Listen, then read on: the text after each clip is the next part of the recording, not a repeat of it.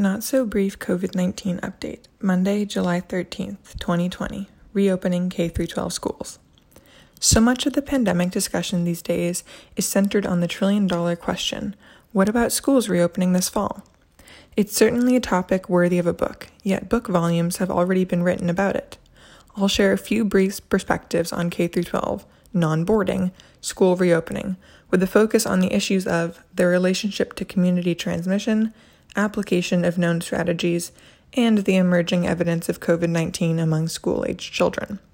First, reopening schools is heavily dependent on how much COVID 19 transmission there is in the state or community.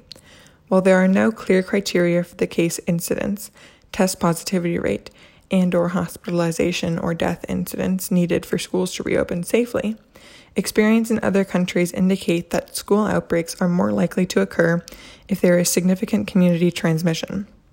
For instance, reopening of schools in Norway, Japan, and Denmark, all reopened in April, where there was low community transmission, did not result in increases in COVID 19 or school outbreaks.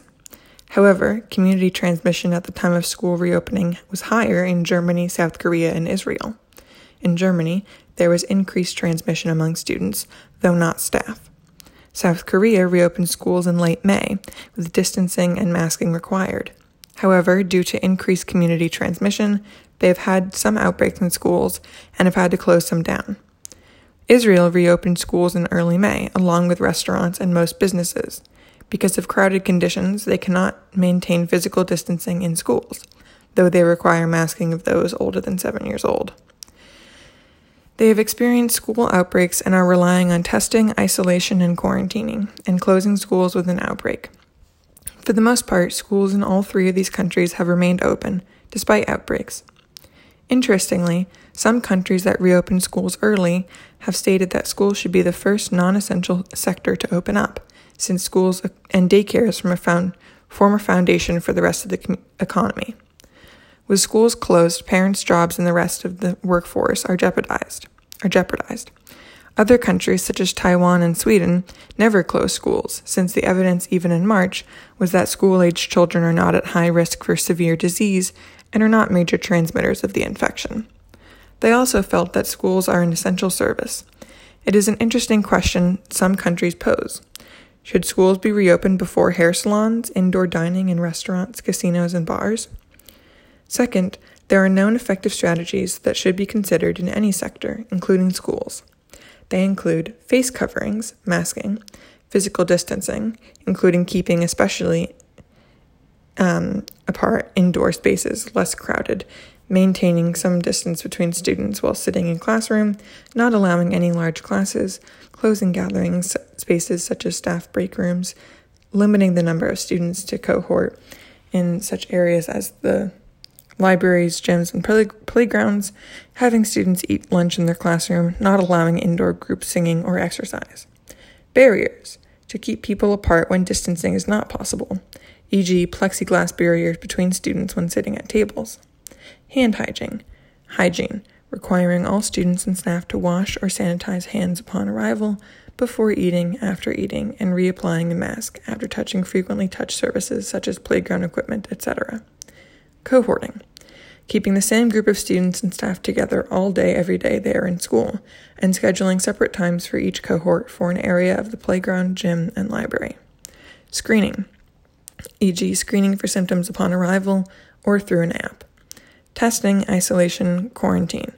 Testing and isolating those with symptoms, conducting contact tracing and quarantining for those who are exposed. Environmental strategies such as regular cleaning of frequently touched surfaces and increasing air ventilation and filtration when keeping when easily possible. And keeping the virus out of schools by only allowing essential personnel into them. How these strategies are applied varies a great deal across countries. You can think of each strategy as a layer of protection. The more layers you can build into the school setting, the more protected everyone is. However, some layers may be practical for some schools and in some cultures and not for others. Some examples. In France, schools have reopened since mid June, and for younger ones since May. They have applied masking and distancing d- differently depending on the age. There are no physical distancing rules for kindergarten children, children within their class cohorts. In primary schools, of 3 feet 1 meter physical distancing rule is recommended. In middle school, when the 1 meter distancing is not possible, students are required to wear a mask. Masking is required for high school students. There's an emphasis on cohorting and environmental strategies, such as disinfecting surfaces and ventilation.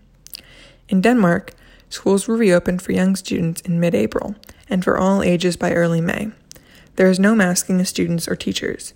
However, there is a strong emphasis on maintaining small cohorts of about 12 students, with a cohort of students and teachers not having contact with other cohorts to the extent possible.